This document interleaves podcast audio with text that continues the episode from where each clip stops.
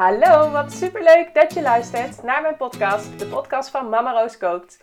In deze podcast neem ik je mee in de wereld van babyvoeding en leer jij hoe jij je peuter weer gezond laat eten. Zo weet jij hoe jij je kindje de beste start kan geven en kunnen jullie als gezin genieten van gezellige etentjes samen. Mijn persoonlijke verhalen als mama van drie meiden, maar ook mijn achtergrond in psychologie, voeding en onderwijs hoor je terug in de verhalen van deze podcast. Veel plezier met luisteren! Hey, hallo! Ik ontving een superleuke vraag en daar heb ik een podcast over opgenomen. Het is echt een interessante vraag en ik denk dat veel mensen het die uh, hun kindje gezond willen opvoeden met gezonde voeding het wel zullen herkennen. Um, deze vraag die kreeg ik van uh, een van mijn klanten die mijn uh, babycursus volgt en mijn peutercursus. En zij was dus heel erg bewust bezig met haar kindje gezond leren eten. Daarom volgde ze ook onder andere mijn cursussen. Um, en eigenlijk kreeg ze vanuit haar omgeving, kreeg ze daar continu commentaar op. En dan vooral van haar zus. Dus ik lees je eventjes voor wat haar vraag was. En uh, daarna ga ik uh, het antwoord natuurlijk ook met je delen. Dus wat stuurde zij? Mijn zus geeft haar kinderen in mijn ogen veel snoep en ongezonde dingen.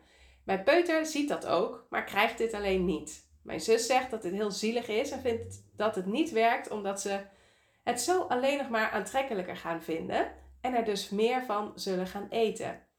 Dit denk ik zelf niet. Het voelt alsof ik wel een goede keuze maak. Maar hoe kijk jij hiernaar? Ja, nou, dat vind ik dus echt een, een hele leuke vraag. En ook zeker iets waarmee ik zelf ook struggle. Uh, dat kan ik niet ontkennen. Want ja, ik wil ook mijn kinderen zo gezond mogelijk opvoeden. En um, ik heb daar ook een hele duidelijke visie bij. Wat daar dan wel en niet in dat voedingspatroon hoort. Um, maar wat gewoon super lastig is, in het begin heb je daar nog niet zo'n last van, maar hoe ouder dat kindjes worden, hoe meer natuurlijk ook de omgeving een invloed krijgt op, um, ja, op eigenlijk het, op het kindje. Hè? Dus uh, die ziet gewoon veel meer en die gaat ook op een gegeven moment dingen vragen en de omgeving gaat er ook van alles van vinden. Um, dus ik snap deze vraag super goed. Nou, ten eerste vind ik wel dat het gewoon heel erg goed en belangrijk is om voor jezelf heel helder te hebben um, hoe jij die opvoeding wilt doen. En dat dat, dat een gezonde opvoeding is. Um, ja, dus dat, dat vind ik sowieso al een heel goed uitgangspunt. En dat betekent niet dat er nooit een uitzondering gemaakt mag worden hoor. Maar in eerste instantie is dat gewoon um, je uitgangspunt. Dat je het gezond wil doen met zo min mogelijk ongezonde dingen. En dat is ook heel mooi, want in die eerste fase leren kinderen dus gewoon heel erg aan smaken wennen. En um, ze hebben al een voorkeur voor zoet en ook voor zout en ook voor umami. Umami is een hartige smaak. Dus daar worden ze mee geboren met die voorkeur. Um, maar die voorkeur die kan ook nog eens enorm versterkt worden op het moment dat kinderen ook uh, als ze heel jong zijn ook nog eens heel veel zoet krijgen. Dus dan wordt die voorkeur alleen nog maar sterker. Ik ben dus echt voorstander ervan om juist in die jonge jaren niet te veel zoet te geven. Omdat, ja, als een kindje daar al aan, wer, aan went, dan komt dat ook in zijn smaakgeheugen. En is dat ook iets wat hij de rest van zijn leven veel eerder wil gaan eten. Um, dus het is echt gewenning. Daarom zeg ik ook altijd, ja, bijvoorbeeld het oefenen met bitter, dus met groenten die bitter zijn. Elke keer dat je dat oefent, elke keer dat je daarmee bezig bent, wordt het een beetje makkelijker voor je kindje. Maar zo werkt het natuurlijk ook naar de andere kant. Elke keer dat je kindje eigenlijk verwend wordt met bijvoorbeeld snoep, eh, wordt het ook aantrekkelijker voor je kindje, omdat hij er steeds meer aan wendt. En daarnaast komt het dan ook helemaal in het dagelijkse ritme. Gaat je kindje er ook van uit dat het er gewoon is, dat hij het krijgt. Um, en het wordt ook steeds moeilijker op die manier om er, om er af te komen. Um, ja, wat ik ook heel veel zie gebeuren is dat dingen opgelost worden met snoep. Dus bijvoorbeeld, um, vooral de relatie die ik heel vaak zie, is dat uh, een kindje valt en is verdrietig. Um, en nou, dan wordt hij natuurlijk getroost. Dat uh, gebeurt eigenlijk uh, vrijwel altijd gelukkig. Dus papa of de mama die komt erbij en die gaat het kindje troosten. En dan op een gegeven moment um, kan er gezegd worden, heb ik al vaak meegemaakt, van zullen we, er nu, zullen we lekker een snoepje eten uh, als troost. Um, en ja, natuurlijk kan dat helpen. Een kindje is op dat moment hartstikke blij dat hij een snoepje krijgt. Um, en dat leidt even af van de pijn. En natuurlijk is dat fijn. Maar eigenlijk ben je wel aan het leren aan een kindje dat je ehm, ja, iets, iets vervelends, iets van pijn, dat je dat gaat oplossen met eten of met iets met, ja, met zoet, met snoep. Ehm, nou, wat gebeurt er als je, uh, als je zo jong bent al dit soort relaties in je hoofd uh, gaat uh, maken? Dus dit soort verbanden worden eigenlijk gecreëerd. Ja, daar kun je in de rest van je leven best wel wat nadeel van ondervinden. Want ja, pijn hoort er nou eenmaal bij in het leven. Niet per se op, als je wat ouder bent, zul je misschien niet meer op elke straathoek vallen. Um, maar bijvoorbeeld een relatie die uitgaat. Of um, nou, soms voel je gewoon een periode gewoon even niet relaxed. Nou, dat hoort er dus allemaal uh, bij in het leven. Maar als jij gewend bent geraakt van jongs af aan om dat op te gaan lossen met snoep. Ja, dan zul je heel snel inderdaad naar snoep grijpen. En uh, dat is niet de oplossing. Um, dus je wil eigenlijk niet dat dat verband aangelegd wordt in, in de hersenen. Um, veel liever inderdaad gewoon iemand voelt zich niet lekker en dat wordt opgelost met een knuffel. Nou, en wellicht is er een uurtje later een snoepje, prima, maar niet een snoepje om de pijn op te lossen. Um, en ja, wat ook heel goed werkt, is echt afspraken maken over wanneer er dan wel gesnoept mag worden. Um, zodat een kindje ook weet waar die aan toe is. En dat vind ik trouwens uh, bij een uh, baby of echt een, uh, een dreum, een jong kindje, is dat nog helemaal niet relevant. Hè? Daar kun je het nog makkelijk van weghouden. Maar ja, wat ik gewoon wel zie is bijvoorbeeld bij mijn oudste twee van vier en van zes. Die zitten op school. Die hebben allemaal vriendjes en vriendinnetjes waar echt wel wat meer gesnoept wordt over het algemeen dan bij ons thuis. Dus ze zien het vaak. Uh, ze gaan er ook om vragen. Op een gegeven moment is het uh, zelfs zo geweest dat Veren heel vaak uh, bij andere kindjes af ging, af ging spreken. Uh, en toen ik haar daar eens naar vroeg, van uh, je mag ook wel een keertje hier komen. Toen zei ze van, ja, maar hier krijgen we geen snoep. Toen dacht ik, ah, kijk, ja, dit uh, is ook niet de bedoeling. Dus het kan inderdaad op een gegeven moment ook averechts gaan werken als je het echt helemaal gaat onthouden. Dus ik zeg ook, dat zou ik ook zeker niet adviseren. Ik zou gewoon heel duidelijk um, ja, afspraken maken zeg maar, over wanneer snoep er wel en niet bij hoort. Wij hebben nou dus bijvoorbeeld de afspraak dat wij in principe thuis niet snoepen. Maar als ze uit school komen, dan krijgen ze wel altijd iets lekkers. En um, nou, af en toe eh, heb ik gewoon zelf lekker dingetjes gemaakt. Dus ik heb heel vaak bijvoorbeeld iets van muffins in huis die ik zelf heb gemaakt. En dat is dan gewoon helemaal gezond. Met um, bananen maak ik die vaak. Met uh, overrijpe bananen en havermout en ei. Um, of ik maak van die dadelballetjes of abrikozenballetjes. Of weet je wel, dingen die ze wel echt een beetje met snoep associëren. Ik heb ook heel veel uh, gezonde ijsjes altijd in huis. Dan maak ik van smoothies bijvoorbeeld. Um, dus dat zijn eigenlijk allemaal dingen die ik met een goed gevoel geef. Dus ze krijgen wel altijd iets lekkers uit school. Maar heel vaak is dat geen snoep. Maar ze krijgen op donderdag krijgen ze wel snoep. Want donderdag dan is uh, oma er. Mijn moeder die komt dan oppassen. En... Um, ja, op de een of andere manier is dat er op een gegeven moment een beetje zo ingeslopen. Uh, op donderdag mogen ze dan wel een snoepje uit een snoeptrommel uitkiezen. Dus we hebben nou ook een snoeptrommel en dan op donderdag is dat uh, een snoepje uitkiezen. Nou, ik heb een paar vriendinnen die dat echt bizar vinden. Dat ze bij ons alleen op donderdag uit een snoeptrommel een snoepje krijgen. En dat is ook niet, want ze krijgen heus wel ook eens een keer op een ander moment.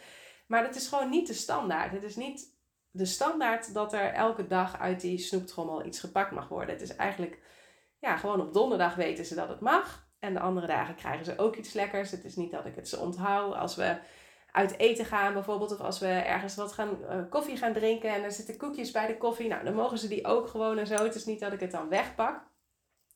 Maar ja, thuis ben je gewoon heel vaak. Dus ik probeer dat die patronen er in ieder geval thuis niet zomaar um, inkomen. Ja, dat is het eigenlijk. Um, ja, en voor oma is het dan weer echt super, super leuk dat ze dan op donderdag dat uh, wel doet. En dat dat dan ook echt iets, uh, iets bijzonders is. Um, ik moet wel zeggen, dat is wel heel grappig. Toen mijn, onze jongste dochter Rosa, die is nou net drie geworden. En toen Vere drie was, toen had ze echt, denk ik, nou ja, had ze wel eens een koekje of zo als we... Um, uh, als we ergens koffie gingen drinken of bij opa oma. Of weet je wel, ze kregen wel eens of een stukje taart als er iemand jarig was en zo. Maar snoep, dat had ze echt nog nooit gekregen toen ze drie was hoor.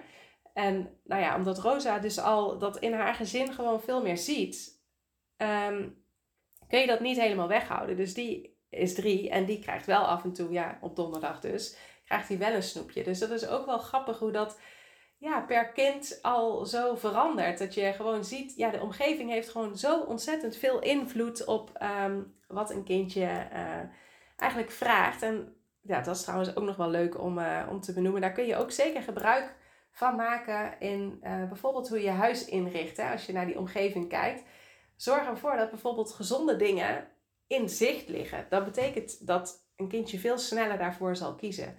En dat snoep niet zomaar um, in een bepaalde la in de huiskamer ligt. En dat je de hele tijd die la eigenlijk ziet. En dat kindje weet van, oh, daar zit iets lekkers achter. En daar, de hele, daar zin in krijgt.